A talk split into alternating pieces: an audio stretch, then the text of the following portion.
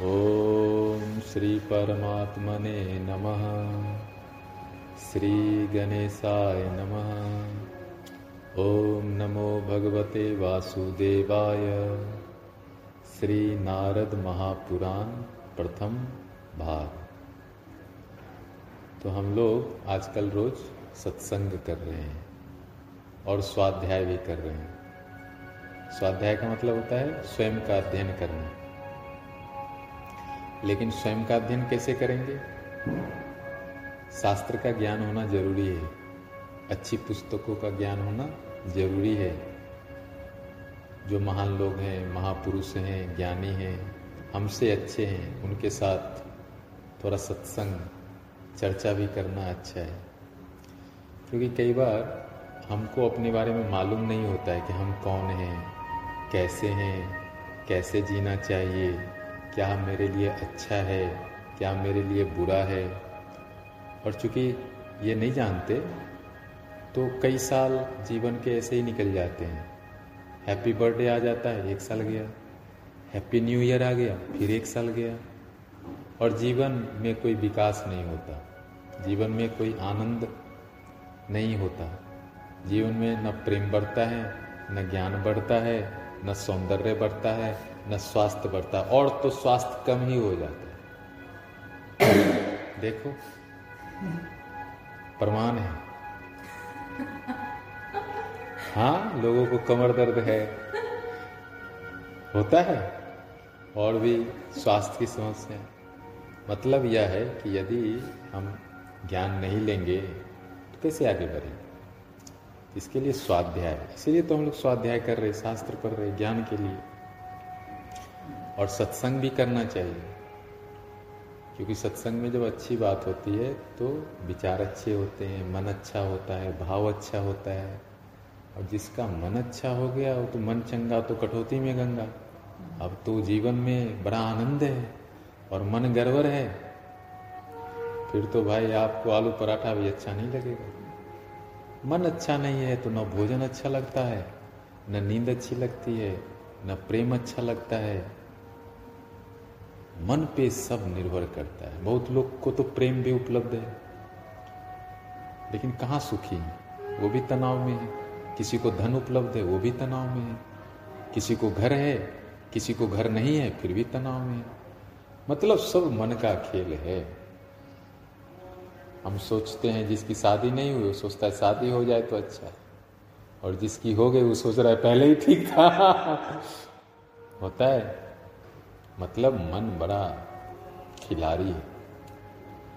तो इस खिलाड़ी को कंट्रोल करने के लिए शास्त्र का अध्ययन, स्वाध्याय और सत्संग। स्वाध्याय मतलब शास्त्र का अध्ययन करें। शास्त्र के ज्ञान से स्वयं को समझने की बुद्धि विकसित होगी। स्वयं को जब समझेंगे, तभी तो विकास हो तो हम लोग कल जहाँ तक चिंतन किए थे, उससे आगे बढ़ते हैं। महात्माओं की बात हो रही थी, जो नैमिसारण्य वन में मुक्ति की इच्छा से तपस्या कर रहे हैं, उन्हीं का गुणगान कर रहे हैं, उन्हीं के गुणों से हम लोग सीख रहे हैं कि महात्मा लोग कैसे हैं, क्या करते हैं, कैसे मुक्ति के लिए, साधना के लिए प्रयास कर रहे हैं, है ना? वे महात्मा लोग समस्त कामनाओं का त्याग करके सर्वथा निष्पाप हो गए थे। निष्पाप हो गए थे। पाप से मुक्त हो गए थे। कैसे हो गए थे? कामनाओं को त्याग करके। सारे पाप का जड़ तो कामना ही है ना? जितने भी पाप हो रहे या होंगे, या हुए, कहीं न कहीं कामना, वासना, इच्छा की वजह से ही तो होते हैं। माया की वजह से होते हैं, लोग भटकते हैं। उसी में भटकते भटकते पाप भी हो जाता है। फिर पाप होता है तो ग्लानी होती है, पश्चाताप होता है। फिर आदमी का जीवन उदास हो जाता है। तो क्या किया क्या जाए? तो यहाँ बड़ा अच्छा उपाय दे दिया गया है, कामनाओं को त्याग करके निष्पाप हो गए। एक ही उपाय है कि सारी कामनाओं को त्याग दें। त्याग में ही सुख है। कामनाओं के पीछे भागने में तो बड़ा झंझट है। अब एक कामना हो तो आप भाग लीजिए, अनंत अनंत है। हर कामना के पीछे नया कामना, इच्छा है, वासना है, कोई संतुष्ट होता है तो बताओ। अब तो होटल में भी बड़ा मेनू बन गया है, अब ये खाओ कि ये खाओ। अब सब खाओ, अब होटल भी हो गया अब सब होटल में खाओ। कोई भी कामना को उठा के देखिए, उसका बड़ा लंबा लिस्ट है। घूमने जाना है तो अब इतने जगह कहाँ कहाँ जाइएगा घूमने? मैंने हर एक चीज़ का वैरायटी इतना है। मन कभी तृप्त नहीं होता। मन ऐसा बना है कोई तृप्त नहीं हो सकता। तो जो समझदार लोग होते हैं त्याग ही देते हैं, हटाओ, तुम तो तृप्त हुए नहीं अब तक। दस साल में नहीं हुए, बीस साल में नहीं हुए तो अब क्या होगा? तुम छोड़ो, तुम तुम छोड़ ही देते हैं, हटाओ झंझट ही? खत्म कॉमन सेंस की बात है ना भाई। जब 10 साल में 20 साल में 30 साल में 40 साल में हमारी इच्छा नहीं पूरी हो रही, हम वहीं के वहीं असंतुष्ट, अतृप्त, व्यग्र, व्याकुल, चिंतित हैं तो कौन गारंटी है कि 60 साल की उम्र में सब पूरा हो जाए बहुत तो 60 साल में पहुँच गए, फिर भी चिंतित यह मिल तो सबसे अच्छा है निष्पाप होने का, सब कामनाओं का त्याग कर आसान नहीं है, मामला थोड़ा सा कठिन है हाँ। सुनने में थोड़ा आसान लग रहा होगा, मामला थोड़ा कठिन है। लेकिन यह संभव है मतलब असंभव भी नहीं है। क्योंकि जितनी भी कामना होती है, वासना होती है, इच्छा होती है, मोह होता है, उसके पीछे एक बड़ा झंझट है, दुख है, संताप है, जलन है, भाग दौड़ है, झूठ फरे पता नहीं क्या क्या है कई बार तो है तो हम लोग को क्या करना चाहिए? पहले तो हम अपनी कामना का लिस्ट बना लें। पहला तो यही करें। ये आपका होमवर्क है। आप भी बनाइए लिस्ट। आपकी क्या क्या कामना है, पहले तो एक बार खुद ही लिख लीजिए। पता है आपको क्या? खैर, हम तो आपसे कुछ पूछ रहे थे तो आप बता भी देते इनको घूमना है और पता नहीं क्या क्या है। खैर अच्छा है। खेलना है, वो भी अच्छा है। आप भी लिख लीजिए। लिखने के बाद उसमें देखिए कि कौन कौन सी कामनाओं से पाप उत्पन्न होने की संभावना है। या हो जाता है, उन कामनाओं को काट दीजिए, जिससे पाप उत्पन्न हो जाता है या होने की संभावना है। बाकी शेष कामनाओं का त्याग करने की ज़रूरत नहीं, बाकी रख लीजिए आप बाकी तो हेल्दी है, कोई दिक्कत नहीं है ना? बाकी तो ठीक है, आपको मान लीजिए गोलगप्पा खाने की इच्छा है, खा लीजिए, कोई बात नहीं। मतलब आपको च्युइंगम खाना है, खा लीजिए, कोई दिक्कत नहीं। छोटी मोटी चीज़ें तो चल, आपको टेनिस खेलना है, खेल लीजिए आपको हाँ आपको वो जो मोक्षिका से मिलना है, मिल लीजिए, कोई बात नहीं। तो ये तो कामनाएँ जीवन के, आम जीवन की है, इसमें कोई भय नहीं। लेकिन उन कामनाओं का निषेध करना होगा, जिनसे थोड़ा सा जीवन में असंयम उत्पन्न हो सकता है। जीवन में दुविधा उत्पन्न हो सकती। उन कामनाओं को छोड़ते छोड़ते हम भी निष्पाप हो सकते। और जो निष्पाप हो गया हो गया योगी, हो गया सिद्ध। क्योंकि पाप तो कष्ट देता है, दुख देता है, विषाद देता है। निष्पाप हो गया, वह व्यक्ति शुद्ध हो गया। शुद्धो हम, बुद्धो हम। जो शुद्ध हो गया, वो बुद्ध हो गया। तो शुद्ध होने के लिए आपको क्या हमने कहा? कामनाओं का लिस्ट बनाइए ईमानदारी से। बेईमानी नहीं करना कि स्वामी जी को दिखा देंगे। हाँ।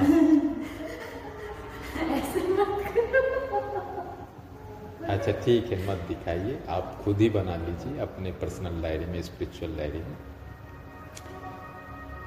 लेकिन उसमें से जिससे भी जलन होता होगा, उसको धीरे धीरे आप काट दें। यदि आपको योग में आगे जाना है, नहीं जाना है तो आपकी मर्ज़ी है, क्योंकि हर एक व्यक्ति स्वतंत्र है, किसी को खींच के आप योग में नहीं ला सकते, भोग में तो ला सकते हैं।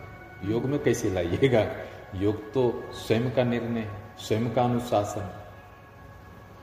हम आपको बहला के, फुसला के, च्युइंगम खिला सकते समाधि कैसे दे सकते ध्यान कैसे दे सकते? उसमें तो आपको ही करना हो हम ज़्यादा से ज़्यादा थोड़ा सत्संग कर सकते कि भाई सुनो, बैठ जाओ ध्यान में। तो दो चीज़ हमने आज सीखा। एक, कामनाओं का लिस्ट बनाइए। व्यर्थ, निरर्थक, दूषित, अनावश्यक कामनाओं का त्याग कर दीजिए। जीवन को शुद्ध बना लीजिए, बुद्ध बना लीजिए, सुंदर बना लीजिए। यहाँ से आपका योग भी शुरू होता है। चलिए आगे बढ़ते हैं। उन महात्माओं में वो जो ज्ञानी महात्मा मुनि, ब्रह्मवादी मुनि तपस्या कर रहे थे, उनके बारे में फिर कहा जा रहा है, उनमें सम, दम आदि सदगुणों का सहज विकास था। सदगुणों का सहज विकास। सम दम। हाँ बताते हैं। सम दम। आपको कभी मन में शांति का अनुभव हुआ है? हुआ है। वो शांति क्यों खो जाती है आपकी फिर? बाहरी दुनिया बहुत अच्छा।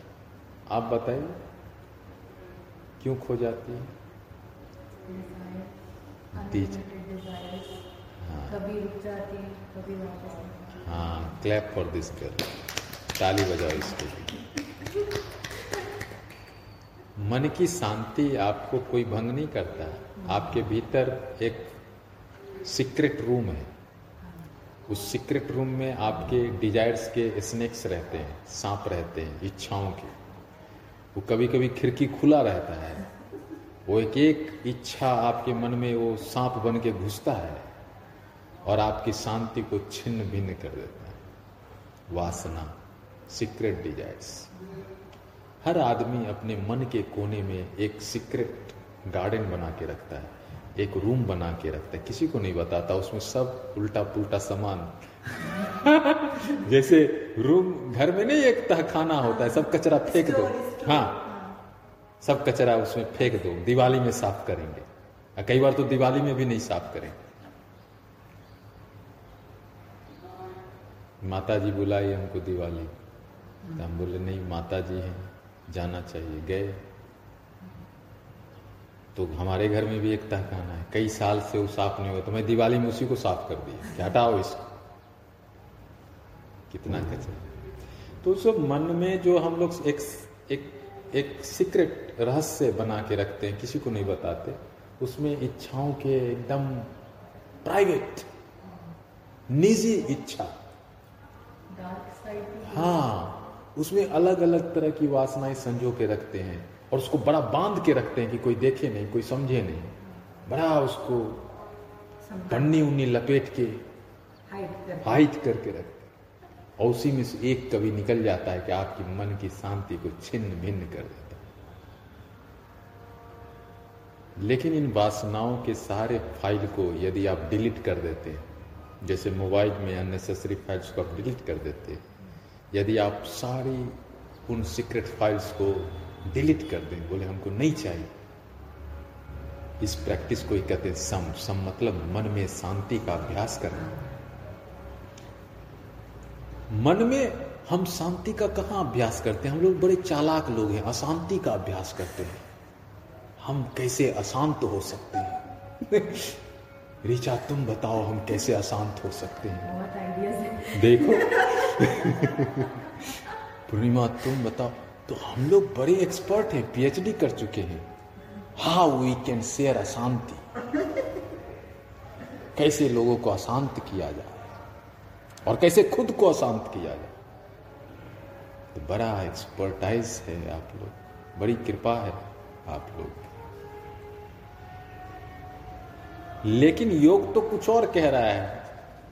इसको थोड़े ना सदगुण कह रहा है योग कि आप कितने अशांत होने की कला में माहिर हैं।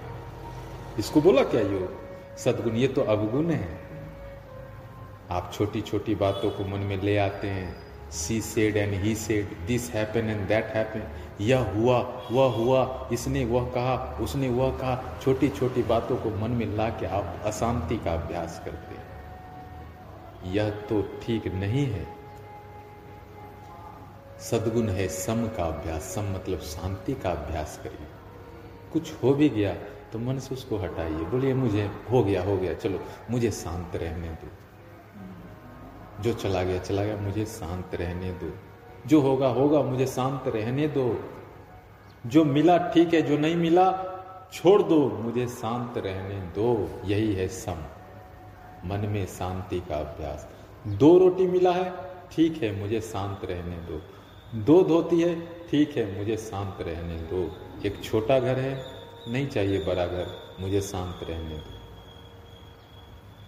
यही है सम सम मतलब संतोष, शांति। इसका अभ्यास करना पड़ता है। जैसे अशांति का आपने अभ्यास किया होगा, अशांति भी अभ्यास से ही आता है। फालतू फालतू बात सोच के हम लोग अशांत होते हैं।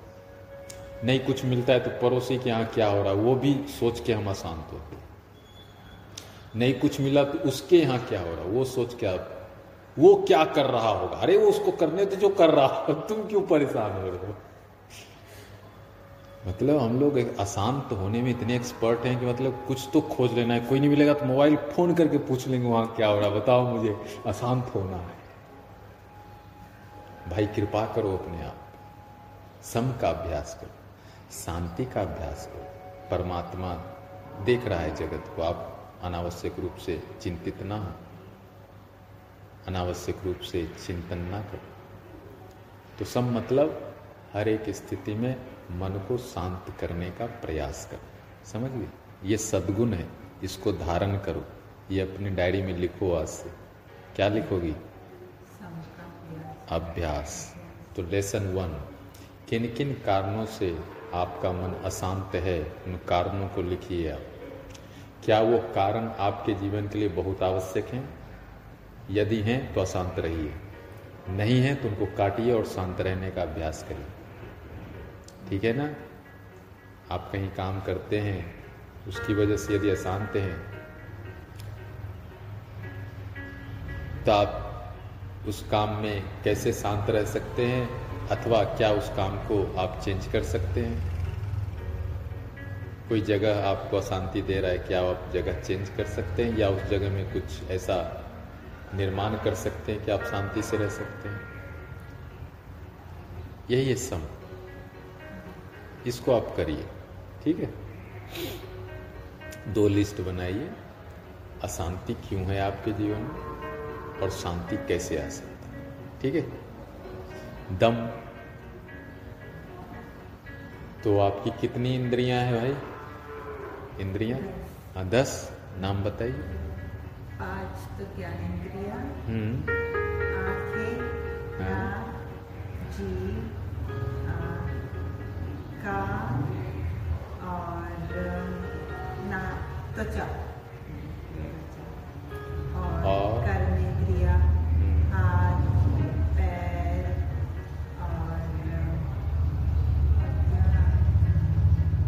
गला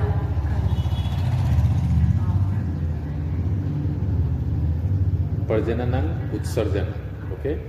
ये पाँच को बोलते हैं कर्मेंद्रियाँ। मतलब इनसे हम काम करते हैं। इसी को कर्म, इंद्रियाँ जो कर्म में सहायक है।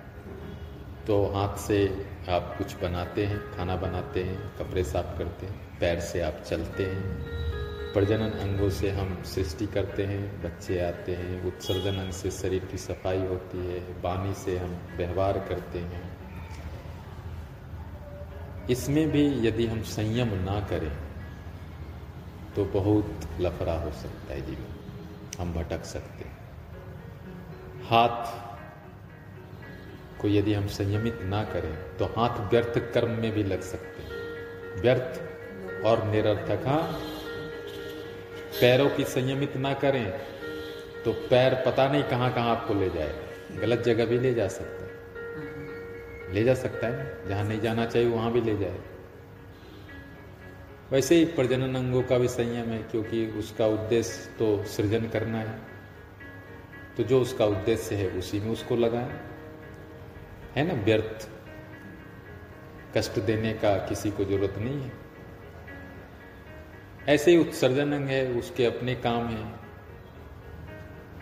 वाणी का अपना काम है। तो जब हम कर्मेंद्रियों का कॉमन सेंस समझदारी से उपयोग करते हैं तो उसको बोलते हैं दम। दम मतलब दमन करना, अनुशासित करना। है ना?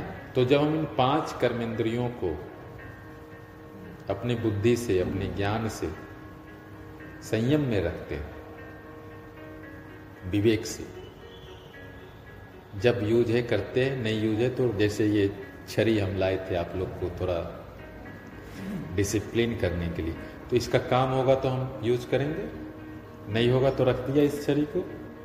ऐसे ही हमारी कर्म इंद्रिय काम है तो यूज़ करिए, काम नहीं है तो मत यूज़ करिए। फालतू अपनी इंद्रियों को कष्ट नहीं देना। क्योंकि हमारा ही तो इसी शरीर में तो हम रहते हैं ना। यही तो हमारा घर है। तो इसको हम सता के क्या खुश हो सकते नहीं हो सकते। तो इसका ख्याल रखना है। तो कर्मेंद्रियों में संयम, अनुशासन, विवेक से, ज्ञान से जो करते हैं, वह अभ्यास सदगुण है। और कर्मेंद्रियों का दुरुपयोग करते हैं, वह अवगुण है। उसको हटाना है। तो ये आपका तीसरा होमवर्क हो गया आज। अपनी कर्मेंद्रियों का, पाँचों कर्मेंद्रियों का आप नाम लिखेंगे अपने डायरी में। क्या किसी कर्मेंद्रियों के प्रति आपका व्यवहार असंयमित है? यदि है तो क्यों है? और कैसे हम उसको संयमित कर सकते हैं? उस पर विचार करना। है ना? तो इस तरह से जब हम कर्मेंद्रियों को संयमित करते हैं मन को संयमित करते हैं तो हम धीरे धीरे योग में आगे बढ़ सकते हैं। योग का एक बहुत बड़ा सब्जेक्ट संयम। ये अभ्यास करने से होगा, एक दिन में नहीं होगा। आप बोलेंगे, आज ही कर लेते हैं। स्वामी जी, आप समझा दिए, आज आज से मैं कहीं नहीं जाऊँगी।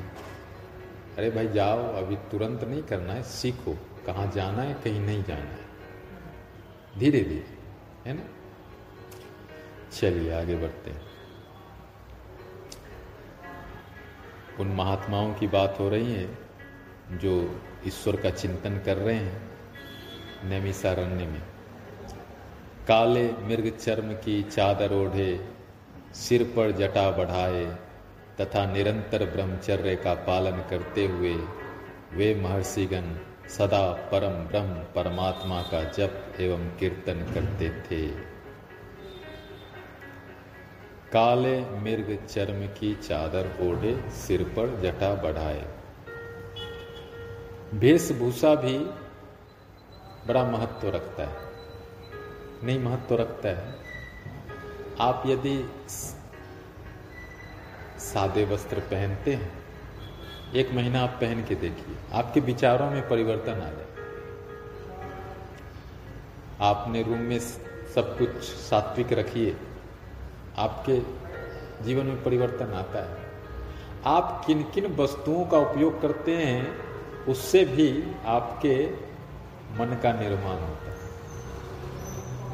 यहाँ जो महात्मा लोग हैं, बड़ा प्राकृतिक जटा है मतलब कोई सौंदर्य साधन नहीं इस्तेमाल कर रहे मतलब प्राकृतिक जी रहे हैं नेचुरल लाइफ और जो प्रकृति से उपलब्ध वस्त्र है, उसको धारण कर रहे हैं। पहले तो महात्मा लोग जंगल में रहते थे तो मृग चर्म भी उपलब्ध था। तो चलिए, आज तो नहीं उपलब्ध है। हिरन का जो होता है, चमड़ी हाँ। तो उतना तो नहीं उपलब्ध है हम लोग। अब संसार बहुत आधुनिक हो गया है। लेकिन हम सादे वस्त्र, अच्छे वस्त्र तो धारण कर सकते जटा नहीं रख सकते तो बालों का कम से कम हम बालों को अच्छे से बाँध सकते हैं तेल लगा सकते हैं मतलब एक शालीनता से रह सकते हैं है ना? मतलब मैसेज यह है संदेश यह है कि हमें अधिक से अधिक सात्विक लुक देना है अपने आप को यदि योग में जाना है तो। सात्विक और सरल लुक देना है ज़्यादा टिम टॉम नहीं होना चाहिए। टिम टॉम आप समझे? तड़क फड़क तरक क्योंकि इससे आपकी आँखों का आकर्षण विकर्षण होता है। आँखें चमक दमक से भरी होती। आँखें जितनी चंचल होगी, मन भी चंचल होगा। फिर इंद्रियाँ चंचल होगी। अब मन चंचल, इंद्रियाँ चंचल, कहाँ आप ध्यान कर पाएँगे? आप तो भागेंगे लक्ष्मण झूला, फिर राम झूला, पता नहीं कहाँ कहाँ भागेंगे। तो वेशभूषा सरल होना चाहिए। ज़्यादा ताम झाम ना करें। सादे वस्त्र पहने। बालों का संवारना सादा हो। कुछ ज्वेलरी भी आप सादा रख सकते हैं, ज़्यादा नहीं, एक दो रख सकते हैं। इससे आपको मदद मिलेगी। दूसरा पॉइंट बता रहे हैं, निरंतर ब्रह्मचर्य का पालन करते हुए, निरंतर ब्रह्मचर्य। दो शब्द है, ब्रह्म और चर्य, ना? ब्रह्म मतलब शुद्ध चेतना। उच्च चेतना, दिव्य चेतना। चर्य मीन्स आचरण करना। तो मान लीजिए आपकी चेतना भी मानव चेतना है। साधना से जब दिव्य हो जाएगी तो आपका आचार विचार तो बदलेगा, व्यवहार बदलेगा। तो शुद्ध चेतना में स्थित होके, जैसा आप अपने जीवन से व्यवहार करते हैं या दूसरे के जीवन से व्यवहार करते हैं वो सारा आचरण ब्रह्मचर्य कहलाता है। कई लोग इसको जोड़ दिए हैं काम वासना से कि काम बिल्कुल ना हो। है ना? वह एक पक्ष है। क्यों वो पक्ष जोड़ दिया गया? इसका कारण है। कारण यह है कि ज़्यादातर लोग काम की इच्छा में ही भटकते हैं। स्त्री हो या पुरुष यही इच्छा पूरे ब्रह्मांड को भटकाती रहती, पशु पक्षी भी भटकते रहते इसकी इच्छा। तो लोगों ने सोचा कि यदि ये इच्छा को लोग संयमित कर ले तो वह व्यक्ति ब्रह्मचारी एक कॉन्सेप्ट बन गया। बात ठीक भी है। इस इच्छा को यदि हम संयमित करते हैं तो बहुत सारी ऊर्जा बचा लेते हैं। बहुत सारा श्रम बचा लेते हैं। काम की इच्छा ना हो तो आप तो बस बहुत अमीर हो गए। फिर तो आपको कुछ करना ही नहीं है। फिर तो आप सादा जीवन जिए आराम से, खाएँ, पिए, सोए। लेकिन यह इच्छा है तो बड़ा भटकना पड़ता है। बहुत काम, श्रम, अब घर बनाओ, फिर पता नहीं आपको पता ही है कितना श्रम। है लेकिन इसका एक और अर्थ है। एक तो है कि काम का पूरा त्याग, इच्छाओं का त्याग। एक और अर्थ है। जैसे हमारे यहाँ एक ऋषि परंपरा है। बहुत ऋषि हैं हमारे यहाँ। सब ऋषि विवाहित हैं। उनको भी ब्रह्मचारी कहा गया। तो ये देखिए, ये एक अलग व्याख्या है और ये बड़ा सटीक व्याख्या है। यदि हम एक से ही प्रेम करें, क्योंकि एक तो प्राकृतिक है सबको चाहिए, उस एक के प्रति हम समर्पित रहें, चाहे सुख हो, चाहे दुख हो, चाहे पीड़ा हो। तो एक के प्रति ईमानदारी से प्रेम पूर्ण जीवन निर्वाह करना भी ब्रह्मचर्य ही। है ना? तो दोनों सही है। एक तो रास्ता हो गया कि पूरा ही त्याग दे तो वो उनके लिए अच्छा है जो वैराग्य को सहज ही धारण कर सकते हैं। बहुत लोग हैं ऐसे, अभी भी हैं। हमारे मित्र हैं, जिन्होंने पूर्ण संन्यास की दीक्षा ले ली।